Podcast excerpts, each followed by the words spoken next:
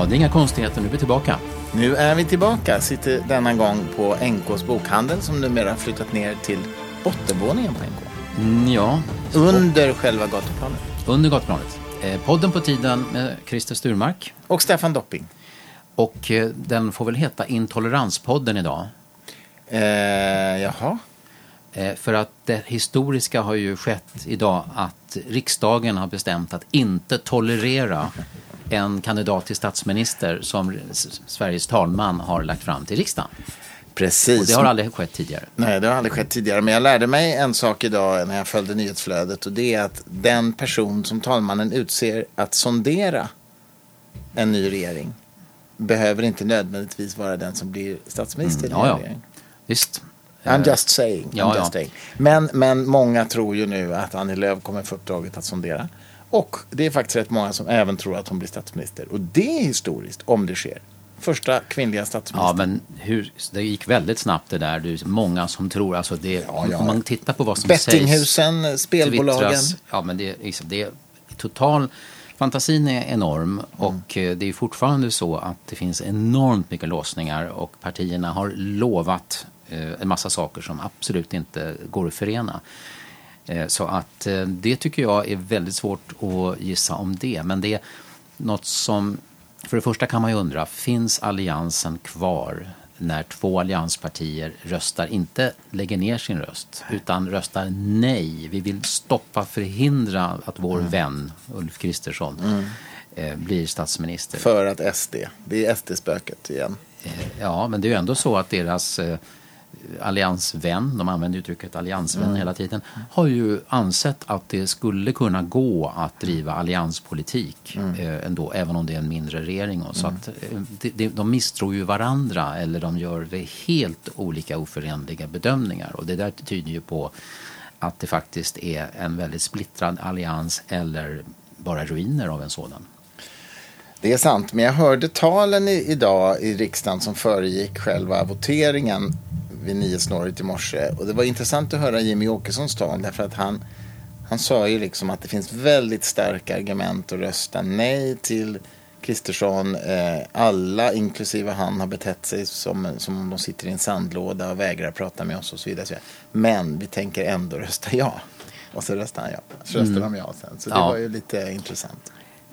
Alltså det, samtidigt så ibland tycker jag att Jimmy Åkesson är ganska duktig på att beskriva strukturer och förändringar i politiken. Och jag ser också framför mig nu att vi har ett konservativt block och ett liberalt block. Jag menar, Liberalerna och Centerpartiet har väl aldrig känts så annorlunda jämfört med M och KD som nu.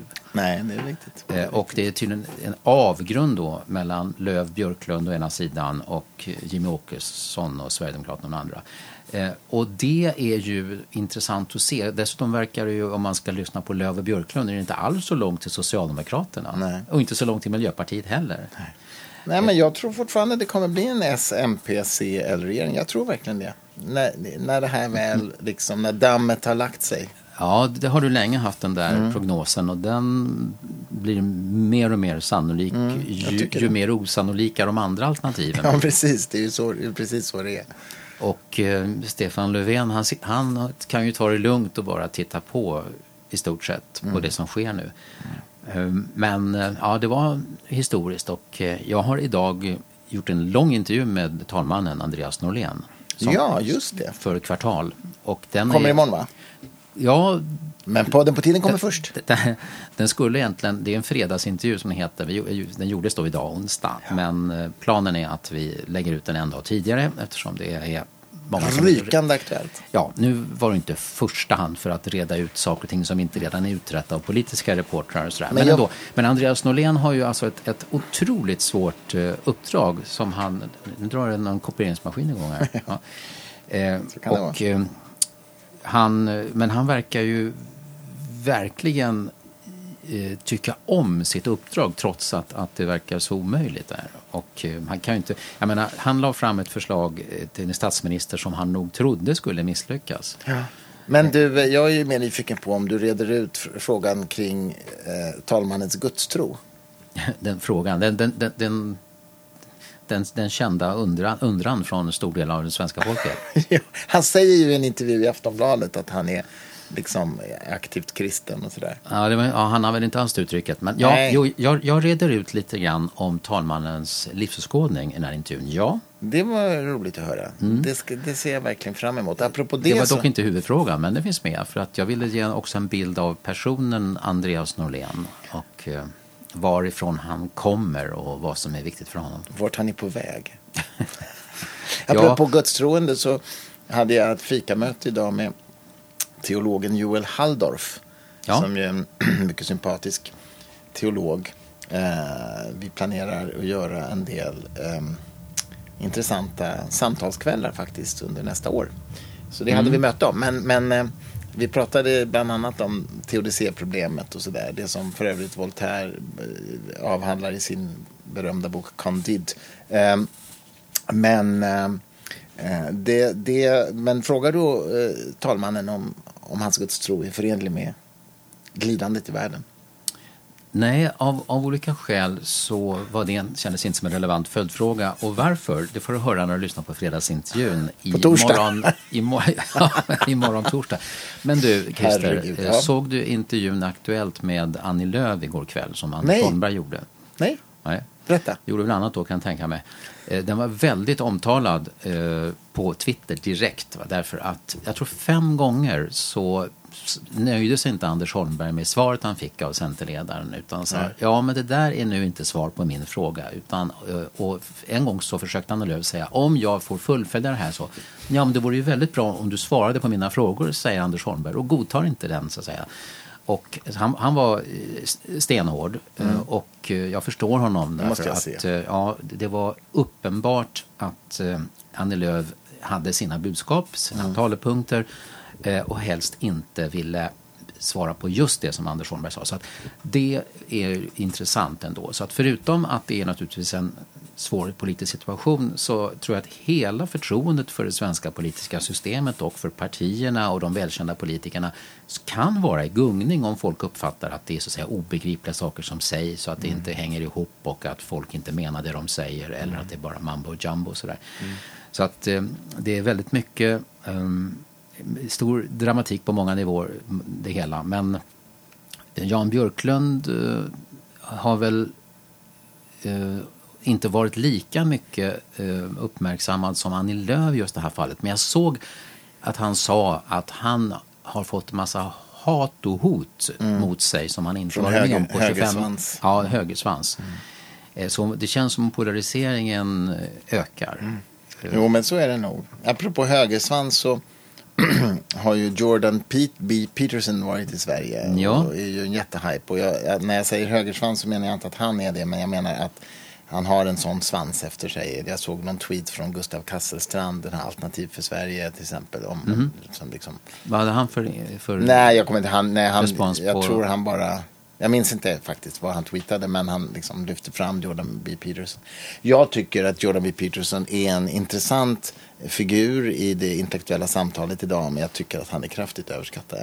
Jag måste verkligen säga det. Han sitter och säger så här, jag äter numera bara kött åt en biff till frukost. Alltså det är lite töntigt.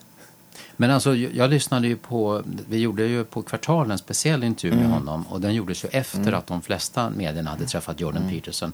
Och där fick jag starkt intryck av att det är av hälsoskäl att han och även hans dotter har haft väldigt allvarliga hälsoproblem som de inte kom till rätta med och testade sig fram till att ändra dieten. Så jag har inte uppfattat att det är någon slags grej för att han ska visa sig tuff eller så, utan att det var en väldigt privat hälsobeslut. Det är möjligt, fast han gör ändå en poäng av det liksom. Gör han? Ja, och det kommer fram i väldigt många intervjuer och nej, men alltså, grejen är så här, att det kommer fram intervjuer kan ju faktiskt bero på vad journalisterna gör. Självklart, men det är ändå så att han använder det som en del av att bygga sin image, uppfattar jag. Men jag tycker intervjun på Kvartal var bra och där framstår han ju som relativt nyanserad, men likförbaskat så, jag menar, han är en intressant röst, ja det tycker jag, men jag tycker att han är hypad och jag tycker att han är det verkar som många människor liksom tycker att han är någon slags frälsare. Ja, det är ju överdrivet. Men... överdrivet. Och dessutom hela hans grundlära är ju någon slags jungiansk arketyplära som ju är, jag menar, kom igen, Carl Gustav Jung saknar all evidens för hans teorier. Om jag ska vara lite...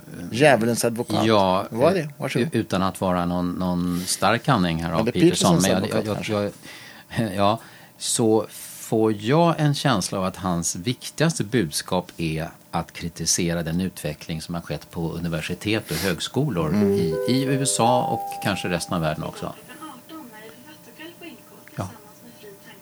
Ja, just det. Det är ju du. Andreas Håkansson som berättar om sin tid. Kommer du säga ditt namn för mig? Om Malin Halving om sin bok Ätingjävel.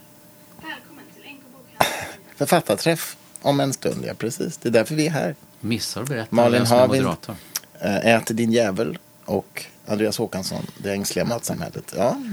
Peterson, han är jättekritisk mot akademin, och där tycker han då att identitetspolitik och allt för stark betoning på genuspedagogik har förstört en massa. Det har jag tolkat som att det är, där går han verkligen i strid. Och vill. Ja visst, och där, men det började ju så. Det var ju så hans claim to fame började, och där tycker jag tycker att han har väldigt viktiga poänger. Problemet är bara att i takt med att han blev allt mer liksom håsad, så börjar han ju tycka saker om i stort sett allting. Han pratar om att Sverige är ett stort socialt experiment och att det liksom är förkastligt och så vidare, alltså jämställdhetsarbete och så. Och det blir liksom så här, allting blir liksom överdimensionerat på något sätt i hans retorik, tycker jag. Men det finns, visst, som jag säger, det finns mycket intressant i det han säger också, men det har blivit sån himla hype och liksom att han ska hjälpa unga män att ta sig i kragen. Varför just män? Jag blir så trött på det där. Det är väl bra att hjälpa unga människor. Män speciellt behöver väl inte mer hjälp än kvinnor i sådana fall att ta sig i kragen. Det är inte helt rätt, eftersom det är betydligt fler män som rasar och inte kan försörja sig själva och inte klarar skolan och blir hemmasittare och blir datormissbrukare och så vidare. Så att pojkar och män runt om i världen riskerar liksom att hamna väldigt mycket utanför. Så att jag håller inte med om att det inte kan finnas anledning att titta speciellt på mäns behov av att, så att säga, hitta en start i tillvaron och bli autonoma. Ja. Nej, men ja, visst, så kan det naturligtvis vara, va? Men grundfrågan är ju bara... liksom hela den här idén om att män behöver, just för att de är män, behöver behandlas på ett särskilt sätt och liksom hitta sin mansroll eller vad fan det nu är man tänker. Jag menar, det här är väl viktigt för alla människor att liksom gå rakryggade och ha en moralisk kompass och någon form av etiska riktlinjer. När han var med i Skavlan så sa Fredrik Skavlan till så här att du har sagt att det är farligt med svaga män. Och då rättade han direkt liksom att weak people, sa han. Så att Peterson är inte fullt så otroligt sexistisk som det låter på det. Jag frågade förresten talmannen idag vad han hade för uppfattning om Jordan B. Peterson. Ja, det gjorde du. Och vad han svarar på det får du höra imorgon. Fredagsintervju på torsdag. I en annan podd. Du, bara som en fullständig parentes så måste jag bara få ge ett webbtips på någonting som jag tycker är vansinnigt roligt. En sajt som heter existentialcomics.com. Existentialcomics.com. Alltså den är så rolig. Men det är långa repliker och citat, eller hur? Ja, alltså det är cartoons, vad heter det? Det är alltså... serierutor. Och så är det olika filosofer som bjäbbar med varandra. Det är så roligt. Speciellt den där Simone de Beauvoir och Jean-Paul Sartre spelar schack. Där är fullständigt briljant. Jag skrattar åt den varje gång jag läser den. Jag har läst den många gånger nu. Ja. Lite tips, webbtips här i podden på tiden. Okej. Jag såg en grej som var utlagd på Facebook förresten, där Jan Björklund och Ulf Kristersson är väldigt nära varandra, en bild tagen i riksdagen där det ser väldigt intimt ut, och så står texten "Do you really want to hurt me? Do you really want me to cry?" Ja, det är bra. Podden på tiden den 14 november 2018, och idag har riksdagen fattat beslut om att förändra finansieringen av public service-företagen. Det blir en public service-avgift som formellt sett, så att säga, är en skatt, och som blir 1300 kronor för de flesta per år, och det är ju ungefär lika mycket pengar till företagen, men det är som sagt en ny finansieringsform och lite nya regler och sådär. Det är jätteviktigt, tycker en del, och det dramatiseras på en del håll och avdramatiseras på andra. Ja, jag har ingen stark uppfattning om det hela, ärligt talat. Jag tycker det är viktigt med en public service naturligtvis, men jag tycker ju också att det är jättebra med den här typen av oberoende mediehus som Kvartal, där han själv just nu tjänstgör. Men vilken form man tar ut den där avgiften, nej, jag har ingen specifik uppfattning om det. Däremot så är jag jättesorgsen över utvecklingen kring Nobelhuset, Nobelcenter. Här tycker folk verkligen olika starka uppfattningar om detta, men min uppfattning är att det hade varit fantastiskt om huset hade byggts på Blasieholmen, och jag tycker att det är ganska oetiskt hanterat utav Stockholms stad att dra tillbaka överprövningen utav det här, bryta kontraktet. Enligt uppgift som jag har fått i alla fall så har ju Nobelstiftelsen lagt ner ungefär 200 miljoner kronor hittills på det här projektet. Och det verkar som att man kommer kräva skadestånd från Stockholms stad på en sådan summa. Och det verkar som att Stockholms stad liksom bara säger ja, such is life liksom. Och det är skattepengar. Jag tycker det är jättesynd. Det är ju en intressant ny konstellation som styr Stockholms stad. Ja. Det är allianspartierna och Miljöpartiet. Ja. Ja. Och Moderaterna var ju, innan de slöt den här uppgörelsen då med MP, så var de ju tydligt för att bygga Nobelcenter på. Och Blasieholmen är ju den här holmen som ligger väldigt centralt och där Grand Hotel ligger. Ja, och även Nationalmuseum. Men du vet, det som är så synd är ju, liksom, jag har ju jobbat en del med Nobelcenter och Nobelstiftelsen, och man hade ju tänkt liksom Stockholm, Nobelpriset, Sverige, att ha väldigt mycket aktiviteter i Stockholm kring det här. Nu tror jag det kommer bli så att man kommer ha det i Paris eller London eller New York istället. Det vill säga liksom att Stockholm skulle kunna bli Nobelprisets hjärta på något sätt. Det kommer inte bli så. Det finns massa andra länder som står med öppna armar och massa finansiering. Men utdelningarna kommer ändå vara i Stockholm och naturligtvis. Konserthuset. Men poängen här var ju att skapa liksom ett vetenskapens hus, va? Som skulle ha aktivitet året runt liksom, i Nobelprisets anda. Men skulle man skita i alla dessa invändningar om att det här förstörde kulturmiljön där och att det var en blaffa som saboterade den känsliga Blasieholmen? Ja, men jag tycker det där är trams alltså. Människor är alltid emot förändringar. Man snackar om det jävla tullhuset som ju nästan till en kuliss och som de flesta människor aldrig har varit inne i eller bryr sig om överhuvudtaget förrän nu. Nej, jag tycker tullhuskramare. Ja, tullhuskramare, precis. Ja. Nej, jag tycker det är jättesynd faktiskt.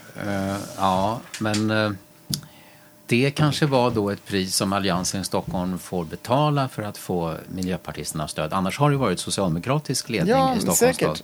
Säkert, men alltså det är en sån oerhörd förlust för Stockholm. Men är det säkert att sista ordet är sagt då? För den här debattartikeln av Nobelstiftelsens ordförande och vd häromdagen, där beskrev de ju dels det du säger också, att Stockholm kan förlora väldigt mycket av sin Nobelstatus, men också att det skulle bli väldigt dyrt eftersom det blir skadeståndsprocesser och sånt. Exakt. Där. Och ungefär 1 miljard kronor i committade så att säga, stödpengar från olika filantroper. Dessutom. Skulle det här Nobelcenter, jag förstår att det var ett stort hus och att det liksom är hundratals miljoner kronor, men alltså är det sådana nivåer? 1 miljard? Det är 1 miljard kronor så vitt jag har förstått. Det kan inte bara vara byggnads...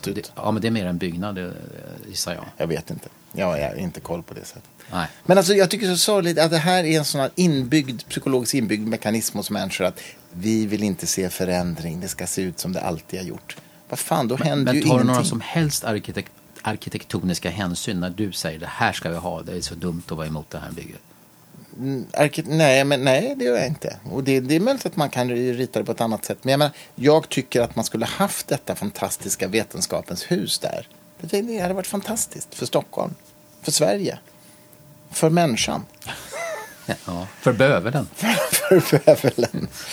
Ja, okej. Vi fäller en tår för detta. Ja, jag skulle nog tro att sista ordet inte är sagt. Däremot kan jag nämna, när vi ändå talar om Nobel, det är ju Nobelbanketten 10 december. Den 11 december, klockan 5 tror jag att det är, så kommer vi ha en livepodd här i Ljusgården på NK om Nobelprisets historia. Lite kul, så den som känner sig manad är välkommen till NK i Stockholm den 11 december, dagen efter Nobelprisutdelningen. Är du bjuden på banketten i år också? Nej, inte än. Nej, det är därför jag på fjäskar här från Nobelcenter för att kunna få inbjudan. Nej, jag tror jag har varit där 2 gånger nu, så jag tror inte att jag blir bjuden faktiskt i år. Det är ganska hård konkurrens om matbiljetterna till Nobelbanketten. Ja, så är det. Ja, vad har vi mer som vi ska tala om i Intoleranspodden? Traktat om toleransen. Vi måste prata lite om Voltaire. Jag ledde ett sånt här aktuell nu igen. Ja, men förra veckan ledde jag ett PI-samtal på Kulturhuset om Voltaire och om toleransens gränser. Och vi har på förlaget precis gett ut en liten biografi om Voltaire utav Nicholas Cronk. Och jag har precis läst den nu på svenska. Vilken häftig kille det var. Alltså, han blev en bra bit över 80 år gammal. Han skrev inte bara liksom filosofi, han skrev ju skönlitteratur som Condit. Han skrev poesi, massor med poesi. Han skrev teaterpjäser, han spelade teaterpjäser. Han spelade i sina egna teaterpjäser. När han var över 80 år gammal så spelade han liksom roller i sina egna teaterpjäser. Var han en social figur också? Ja, extremt social. Kunde allt med andra ord. Nej, men han var extremt social. Och du vet, han skrev en världshistoria där han ville beskriva världens historia och inte ha ett begränsat liksom västerländskt kristen kulturperspektiv, utan han menar att vi måste liksom se världen objektivt och neutralt, inte från en kristet perspektiv. Han flyttade till England ett tag och lärde sig engelska. Han skrev en fantastisk bok 1738 om Isaac Newtons naturfilosofi, alltså Newtons liksom världsbild. Alltså ett slags populärvetenskapligt verk där han förklarar vad Newton säger om universum och hur saker och ting funkar. Försöker förklara det för en bildad allmänhet. Och den boken tydligen, det visste jag inte innan när jag läste det här, det är tydligen den boken som så att säga förde ut Newtons idéer i Europa. Det var inte Newton själv i första hand, utan det var Voltaires populärvetenskapliga bok om Newton som liksom spred Newtons läror. Tydligen fanns det på den tiden en slags konflikt mellan en kartesiansk syn på universum som var då felaktig och så Newtons mer korrekta med gravitationen och hur himlakropparna styrs och det. Och den här andra var liksom gammal. Och Voltaire tog liksom strid för Newtons syn och sådär. Ja, men det är bara så häftigt. Han var så otroligt mångsidig. Otroligt mångsidig. Hurra för Voltaire. Vilken kille. Ja, men faktiskt. Jag har ju alltid känt till Voltaire på någon slags ytlig nivå. Men när man läser liksom en biografi om honom så inser man shit, liksom. Han åstadkom. Sen det här med hans idé om att det var viktigt med ett fritt utbyte av åsikter, va? Och man skulle försvara de andra människors rätt att säga saker och ting man tyckte. Men han sa ju aldrig det där. Nej, men han levde den andan. Ja, det gjorde han definitivt. Och det skulle ju behövas också i Sverige idag. Det är verkligen problem med samtalsklimatet och förmågan att vara oenig på ett bra sätt. Låt oss bara slå fast att det här berömda citatet, jag avskyr din åsikter men jag är beredd att gå i döden för din rätt att säga dem. Det har han aldrig sagt, eller det vet vi ju inte i och för sig, men det finns inte dokumenterat att han har sagt det. Synd. Utan det kommer från någon annan. Han borde ha sagt det. Det kommer från någon annan biografi som någon skrev om honom. Att det var det han stod för, och det är ju i och för sig korrekt. Det är ju vackert så. Man kan ändå knyta det till hans budskap och vem han var, va? Ja, och vad han ville. Men jag håller med dig om att det där är ju skitviktigt, inte minst i dagens polariserade debattklimat. Liksom, att människor måste lära sig att vara civiliserat oense. Ja. Och det är brist på det. Jag undrar om vi generellt sett i Sverige någonsin har varit bra på det. Men en sak är säker, när alla kan få ut sina åsikter hur som helst med hjälp av sociala medier, så finns det liksom ingen spärr där, och då skulle den kompetensen och den uppfostran att så att säga vara oense på ett respektfullt sätt, den behövs ännu mer på grund av sociala medier, och det verkar kört. Sen tror jag faktiskt att en del förklaring till att det är så mycket obehagligheter och hatande på sociala medier, det tror jag faktiskt är att det är en viss andel av människor som faktiskt har psykiska abnormiteter som inte kan låta bli att manifestera ångest och ilska och ohälsa i en offentlighet, just för att det är så lättillgängligt, va? och det ger kanske lite ångestdämpning för människor som mår jävligt dåligt då, att kunna bete sig illa mot folk som de tycker är sämre än de själva. Så att jag tror att det är lite grann, det finns ju inte någon liksom test så här, är du vid dina sinnens fulla bruk, i så fall kan du få ett Twitterkonto. Det finns ingen sån kontroll. Nu vill inte jag med detta sjukförklara alla människor som beter sig illa på Twitter, men jag tror att det är faktiskt en delförklaring till att det sprids och att folk har tid att bete sig illa, så att säga, där också. Det är en del människor har alldeles mycket tid, känner jag. Ja, så är det definitivt. Och just det här att man liksom sitter ensam på sin kammare och håller på och skriver. Det är ju något, och tömmer flaskan medan man sitter där och formulerar sig. Det är något osunt över det, naturligtvis. Men därför tycker jag det är så viktigt. Jag pratar just med Joel Halldorf om det idag. Vi ska som sagt göra en samtalsserie med existentiella samtal. Och vi sa just det, att vad vi ska visa är att det går att vara civiliserat oense. Men han och jag är ju inte överens om livsåskådningsfrågor i något avseende. Men kan föra ett respektfullt samtal. Vi har gjort det några gånger tidigare. Och jag tror att det är väldigt viktigt. Bortsett från ett intressant innehåll förhoppningsvis, så är det viktigt att visa att det går att vara civiliserat oense. Jag tror verkligen det. Jag tänker på en som också har fått ta emot en massa skit, Ivar Arpi, som jag var med då i Opinion Live, och som också har intervjuat Jordan Peterson och som är kritisk mot genuspedagogiken på många sätt. Han har ju fått enormt mycket stämplar på sig, liksom rasistisk, islamofob, allt möjligt. Jag har aldrig hört Ivar Arpi så att säga till dem, du din jävla idiot som beter dig så illa mot mig, utan alltid svara i sak. Det finns säkert en del människor som han inte svarar alls som de liksom för, men han avstår från detta trots att det sköljs över sådana saker mot honom. Det är starkt. Det är starkt jobbat. Det är jättestarkt. Han håller ju på med en bok nu som vi ska ge ut nästa år om genusideologi. Ja, han håller ju på att samla in pengar till det. Betalar inte författarna. Crowdfundar. Ja, han har fått ihop över 600 000 idag. Ja. Och det är fortfarande 20 dagar kvar, tror jag, på. Och även det har de fått kritik på Twitter, det att han samlar in pengar. God choklad. Ja. Det sitter som sagt på NK. Är vi sponsrade nu plötsligt? Jag trodde att vi... Nej, det är vi faktiskt oberoende. Inte. I wish. Ska vi införa en speciell podden på tidenavgift?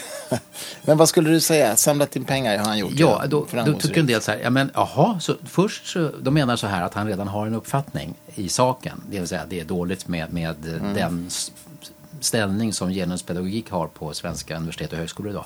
Och nu ska han då dra in pengar för att uttrycka denna åsikt en gång till då, men med hjälp av extra stöd, så att säga. Så har det beskrivits lite grann, som att han borde var fullständigt neutral i huvudet då, innan han börjar med sin bok och så. Men jag vet inte om man har fått hat för det hela, va?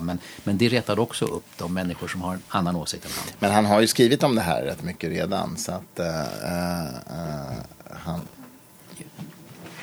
han har skrivit om det redan ganska mycket, så att det är klart att han har en uppfattning. Det är ju så klart. Ja, det är ett högt krav liksom, att den som ska dra in pengar till en ny bok ska absolut inte ha en åsikt när den börjar. Nej, men precis. Men det är ju så att jag följer ju det här projektet lite grann. Han utforskar ju liksom genuspedagogiken och hur vad heter det? Policies kring det här på universiteten. Policier. Jag har ursäktat att jag är lite polisiär mot det, men det behövs verkligen i språkfrågor. Språk. Doppings språkverkstad. Ja. Så jag menar, det är klart att han har ju redan gjort en del research redan innan han började skriva boken. Och men visst, han har ju en tydlig uppfattning i det här. Så är det ju. Men det här är ju en bok som säkert kommer att möta kritik, och det välkomnar jag. Liksom. Det är ju, så länge kritiken är saklig så är det väl jättebra. Ska vi inte komma tillbaka lite grann till det här med det politiska landskapet och att det... Hela havet stormar. Ja, alltså de rödgröna som ju... Är det en konstellation? Alltså Vänsterpartiet har ju haft ett tydligt samarbete med Socialdemokraterna och Miljöpartiet, men de får aldrig komma med i regering och men har haft ett stort inflytande, säger de själva ändå. Men så att säga, håller den också på att vittra sönder? Den konstellationen. Och om det skulle bli extraval, vilket ju fortfarande inte är sannolikt, men börjar bli mer och mer möjligt, kommer Liberalerna vara kvar i riksdagen då? De har ju krympt något enormt på senare år. Ja. Och vad händer med Sverigedemokraterna om det blir ett extraval? De var besvikna med sina cirka 18% i valet. Men sen har de legat högre på opinionsmätningar. Ja, jag tror att de skulle gå fram ännu mer om det blev extraval. Tror jag faktiskt. Ja. Som en protest mot hur de har så att säga, behandlats i regeringsförhandlingarna nu, tror jag. Och det är ju, i alla fall personligen tycker jag ju att det vore väldigt synd om de fick ännu mer procent än vad de har nu. Men jag tror att det skulle bli så. Det är utmanande nog för det svenska samhället att hantera Sverigedemokrater som ligger på strax under 20%. Och jag tänkte på det när jag intervjuade talmannen idag, så noterade jag att förr så var det en reträttpost. Man blev talman när man var 60 eller 62. Ja, hade liksom en långt liv i politiken. Han är bara 45. Mm-hmm. Och Ingemund Bengtsson som var klassisk talman på 70-talet, han var 62 när han fick det här jobbet. Och Ingegerd Troedsson var 60 tror jag. Men nu så är det... Jag frågade om det var en karriärpost nu att bli talman. Liksom, som någonting som man... kan lägga grunden för framtiden. Man vill ju inte liksom lägga av vid 47 liksom, eller vid 49 då. Vad vill jag säga med det här?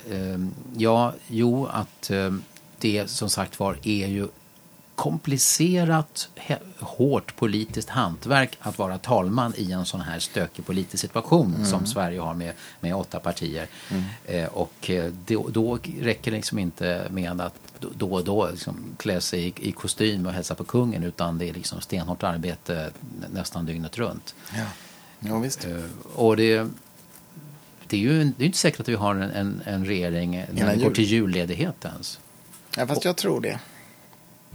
Ja, men om du har din SMPCL-variant då, det har ju åtminstone Annie Lööf lika hårt sagt det är omöjligt och otänkbart. I alla fall om det skulle vara en socialdemokratisk ledd regering. Det har hon sagt absolut inte. Ja. Då får de bryta mot det löftet.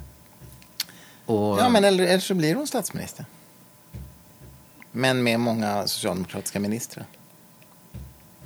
Okej, sannolikheten för att Socialdemokraterna, Sveriges största politiska parti, skulle säga ja, vi kan vara med i en regering som leds av 8,6%-partiet Centern.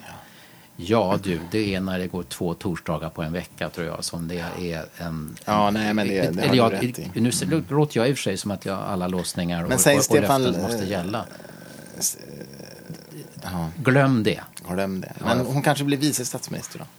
Det var Löfven statsminister och hon blev vice. Ja, och då har hon brutit ett av sina vallöften. Ja, men jag tror att hon har ju också sagt på sista tiden att vi måste hålla alla dörrar öppna nu liksom. Vi måste bryta blockpolitiken och hitta en väg framåt. Ja, men du vet. Samma person, och nu talar jag inte bara om henne, men samma person som säger det har varit alldeles för många nej i den politiska verkstaden, är samma person som också säger nej till det ena och det andra. Och det är lite chicken race. Vem vill vara först med att bryta något av sina löften? Vi får se. Och nu får det ju konsekvenser detta att vi inte har någon ordinarie regering, för att det här innebär till exempel att ett förslag om att ge ett antal miljarder extra till Sveriges kommuner som har massa olika behov, det får man inte lägga fram. Det får inte Magdalena Andersson lägga fram, därför att det är så att säga ett reforminnehåll som har en politisk bias så att säga. Och det får man inte göra. Så att Sveriges kommuner och landsting, de säger herregud, nu måste vi skära här därför att vi får inte de pengar 2019 som hade behövts. Så att det får effekter, även om det är glädjande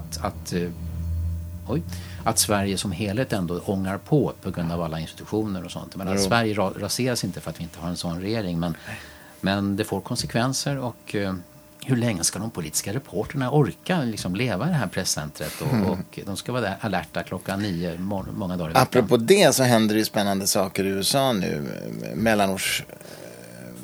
vad kallas det? Midterm election. Ja, det är mellanårsval. Ja, just det. Senaten blev ju republikanskt, men kongressen där demokratiskt representanthuset där fick demokraterna. Ja, just det. Senaten är fortfarande republikansk. Ja, precis. Men jag menar det. Men vad jag skulle säga var att CNN har ju nu stämt Trump för att deras journalist är utestängd från Gilla pressrummet med och åberopa just grundlagsskyddet. Alltså, nu kommer jag inte ihåg exakt vad det var för klausul, men det är ju jättespännande.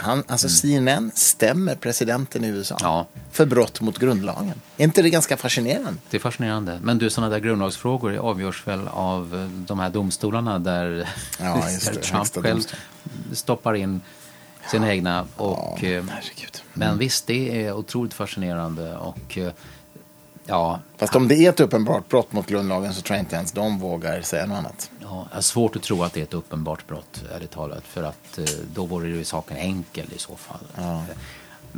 Men det är ju ändå liksom ett enormt brott mot en oskriven viktig regel, nämligen att den politiska ledningen respekterar tryckfrihet och pressen och tvärtom. Och pressen har på något vis respekterat de demokratiska grundvalarna och författningen. Liksom, och det är en slags balans där.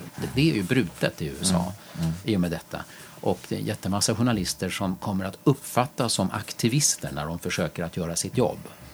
Det finns säkert exempel på att det är tendensiöst till höger och vänster, men det blir ju nästan omöjligt att vara middle of the road journalist i USA när det är så laddat. Ja, nej men visst, men det är spännande att se vad som händer nu. Om jag fattar det rätt så kommer ju Trump att kunna utredas och prövas i mycket större grad nu i och med att demokraterna fick majoritet där. Så att det går liksom att utsätta honom för mycket hårdare granskning än vad som har gått tidigare. Och det tycker jag kommer att bli intressant att se. Ja. Vad som händer. Och då ska det bli intressant att se hur, om det går att förhålla sig opartisk för journalisterna i USA när ett demokratiskt dominerat representanthus drar igång alla de här granskningarna mot honom. Det måste vara svårt att göra det. Ja. Men det är ju många tidningar i USA som har tagit ställning både för och mot Trump, så att de är ju inte neutrala. De hävdar inte ens det, menar jag. Inte alla, menar jag. En del har ju tagit ställning. Och så är det väldigt svårt att vara neutral mot en person som beter sig som han gör. Ja, herregud. Ja, precis. Staffan, det här var podden på tiden. Ja, vi ska bara gissa vem som blir årets julvärd i Sveriges Television. Och vem blir årets svensk, tror du? Det är ju fokus som bestämmer det för tiden, och det tycker jag är svårt för att jag har inte förstått vad kriterierna är nu för tiden. Men julvärd, det måste ändå bli Jordan B. Peterson. Gud, vilken bizarr bild som flashade upp i min skalle just nu. Ja, och bort med lutfisken nu och in med T-bone steak på julbordet. Nej men vänta, massa jul. Ja, vem blir julvärd, tro? Det är nog någon person som är jättekänd redan. Tror du det? Ja. Och sen som efter jul då kommer att vara med i stora reklamkampanjer och har höjt sitt reklamvärde ännu mer. Zlatan, ja. Det skulle väl vara en rätt kul julvärd. Ja. Då skulle man behöva texta precis allting. Ingvar Stenmark kanske. Han såg jag på Haymarket igår. Fikandes med en kompis. Ja.